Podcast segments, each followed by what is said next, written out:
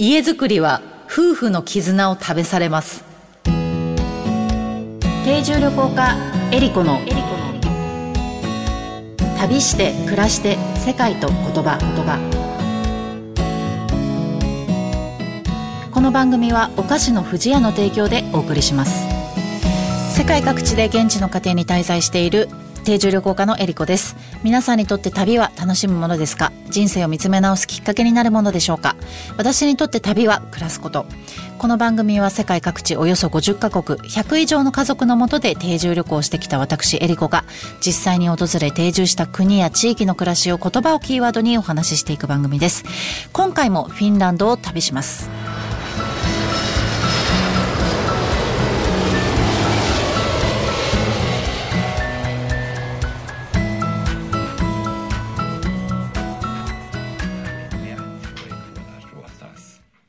ィンランド、ヨーロッパ北東部にあり、スウェーデン、ノルウェー、ロシアと国境を接している国です。首都はヘルシンキ、国土は日本よりやや小さく、人口は550万人。フィンランド語とスウェーデン語が公用語です。日本ではムーミン、マリメッコ、サンタクロース、陶器のアラビア、イッタラなどが有名です。世界の幸福度ランキングでは、4年連続1位を獲得している国です。世界ではいろいろな言語が話されていますが、言葉にはその国の歴史や文化、習慣がぎゅっと詰まっています。言葉を知ればその国のことがより深く感じられます。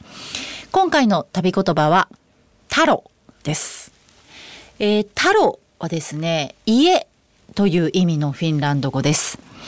えー、皆さん今どんなタロにお住まいでしょうか、えー、マンションであったり一軒家、寮、あと最近はシェアハウスなどに住んでる人もいるかもしれないですね。えー、フィンランドはですね、冬の時期が長くてとても寒いくて厳しいということで、家はですね、自分を守る大事な場所の一つなんですね。なので、フィンランド人にとって、まあ、とっても長くいる場所でもあって、重要な、あの、場所というふうに位置づけられています。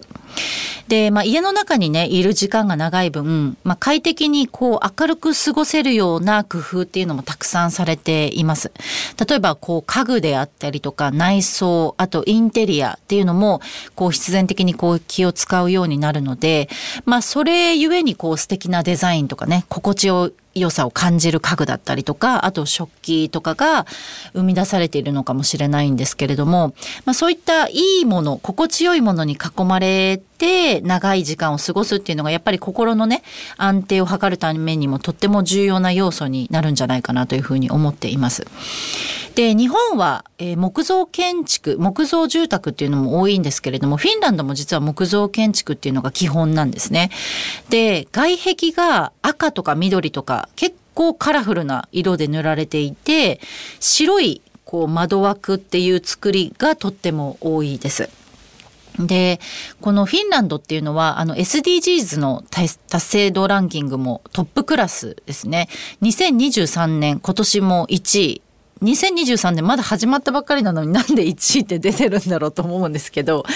1位だそうででこの木造住宅っていうのも環境に配慮できるものの一つなんだそうです。でその建築をしている時に炭素排出っていうのがとっても少ないんだそうであの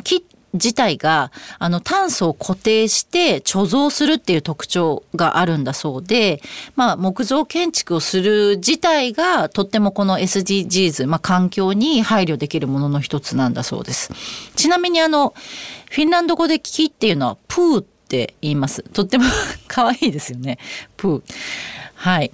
で、このヘルシンキにですね、滞在してた時のマンあの、お家っていうのは私はマンションだったんですけれども、えー、カレリア地方というですね、あの、場所、地域にあの滞在していた時は、この木造建築だったんですね。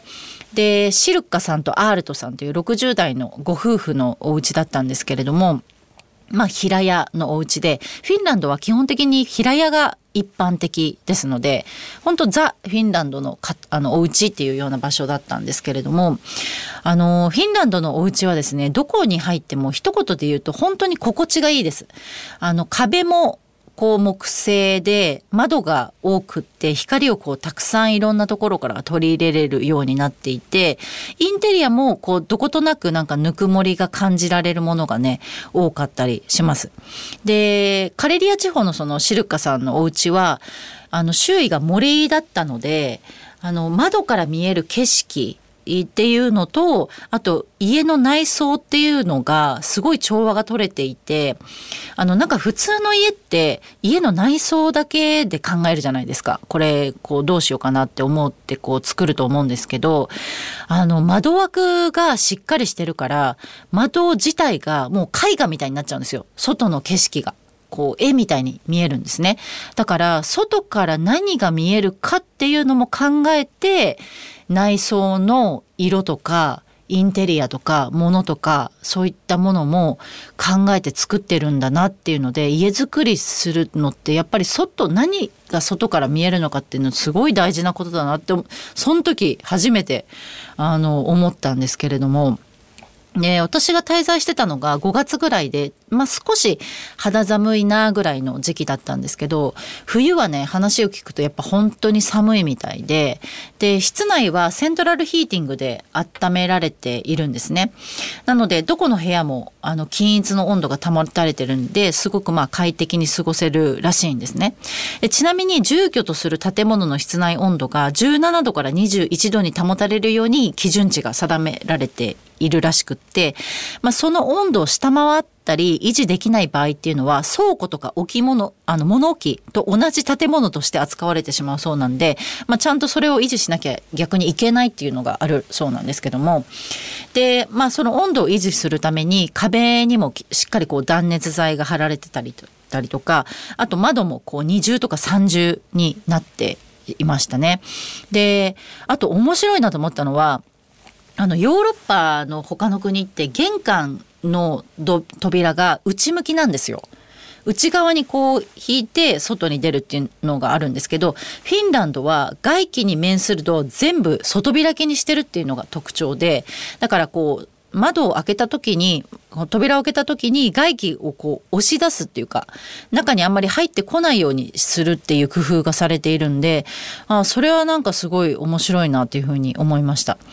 であの冬の時期とかになるとやっぱ車でねあの彼ら移動しているので外にこう車で出ようかなっていう時もこうなかなかねエンジンがこうエンジンがかかってもなかなかこう発車でこう出発できなかったりするじゃないですかあったかくなってないないので。なのであの外からリモコンがあってリモコン操作ができるようになっててこう家の家からこうこうリモコンでエンジンをつけて遠隔でで車内が温まったらこう乗車できるっていう風になってて私もこれ全然知らなかったんでこれもすごい画期的だなっていう風に思ったんですけれども。まあそんなねあのフィンランドのお家でこう暮らしていた時にですねシルカさんとこのアールトさんが、まあ、結婚してもう何十年にもなるんですけど、まあ、すごいこう穏やかな夫婦で本当になんか和気あいあいとしてる仲の良さそうな夫婦だったんですけどこの家を建てた時の話をしてくれたんですよ新婚当時の。であの、唯一この内装を決める時にあの大喧嘩したって言っててそれ以降まあそれよりも、ま、それ以前もそれ以降もこんなに喧嘩したことはないっていうふうに おっしゃってたんですけど、まあ、キッチンをねこうしたいとかサウナをこうしたいとかやっぱいろいろこだわりが違う、まあ、生まれた環境がそれぞれ違うのであのそれぞれの意見がねこうぶつかり合って大変だったってもう離婚の危機だったみたいなことをね話してくれたんですけど話を聞いてみるとフィンランド人の離婚原因の主なきっかけの一つがこの家の建設途中建設だっていうのが分かったんですよ。でこのフィンランドでは結婚したカップルが初めて行う共同作業っていうのが家をまあ一緒に建てるっていうことなんだそうで、まあ、素材を選んだりとか内装を決めたりとかするんですけど、まあ、そこにやっぱすごいそれぞれこだわりとか意見があるから、まあ、それが食い違って、まあ、その建設途中で結あの離婚するカップルっていうのもかなりいるっていうのを聞いてで逆にこの作業さえ乗り越えられればほとんど人生の問題が解決できるって言われるほど、まあ、それぐらい多分命がけでこの家の内装とかインテリア選びを行ってるんだなっていうのはあったんですけど、まあ、それぐらいまあ家がね大事だっていうことなだと思うんですけどね。えちなみにあの、2020年、フィンランド人、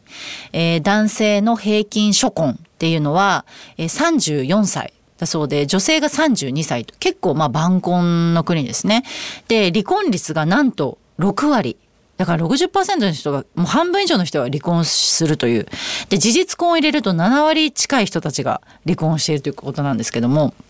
あの、フィンランドではですね、この日本とちょっと法律が異なっていて、夫婦一方の申し立てで離婚が成立してしまうっていうのがあって、だから、まあ離婚はとっても簡単にできるっていうので、まあ自然と、まあそれで多くなって、てしまうっていうのもあるそうなんですけどもでも逆に言うとあのきっとそのフィンランドの福祉面だったりとか金銭面っていうのをちゃんと政府が保障してくれて、まあ、シングルマザーでもシングルファーザーでもきっとちゃんとこう支えられるこうあの福祉の土壌があるんじゃないかなというふうに思うんですけどもあとはこう自分らしくね生きていくために必要なパートナーっていうのを我慢しない。っていう多分考え方もあってそれがこう離婚をね簡単にするっていうかハードルを下げてるように思うんですけれども、まあ、きっとその中の一つはこの家の 太郎を作る建設途中にあの別れたりする人も多いんじゃないかなと思うんですが。あの、フィンランドはね、観光地見るところとってもたくさんありますし、自然もね、あのー、多いし、まあ、サウナにもね、皆さん入りたいと思うんですけれども、あの、機会があれば、ぜひフィンランド人のお家を訪問してみるとまたちょっと違ったあのフィンランドっていうか面白さを体験できると思いますしああフィンランドってこんな感じだなってなんか肌で感じれることの一つだと思うのでぜひあの機会があれば人の家を訪問してみるのもおすすめです。旅して暮らして世界と言葉言葉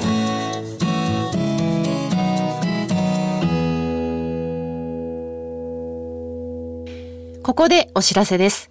富士屋のウェブサイトに私、エリコがペコちゃんと一緒に旅をして見えた世界の国々の文化や習慣についてのコラムが掲載されています。富士屋のウェブサイトのトップページからペコちゃんの森のバナーをクリックしてエリコペコちゃんの旅の記事にお入りください。ペコちゃんの森ウェブサイトは富士屋ファミリー文化研究所が行う様々な活動を楽しくご覧いただけるご報告の場であると同時に、お客様とのコミュニケーションの場としても活用していただけるサイトで、毎月定期更新しています。エリコペコちゃんの森のコラムの他にも、長野県黒姫にあるペコちゃんの森の様子や、森林整備活動のご報告、スマイルをテーマにした川柳の募集、オリジナル壁紙カレンダーがダウンロードできるコーナーなどもあります。ぜひ、藤屋のウェブサイト、ペコちゃんの森を覗いてみてください。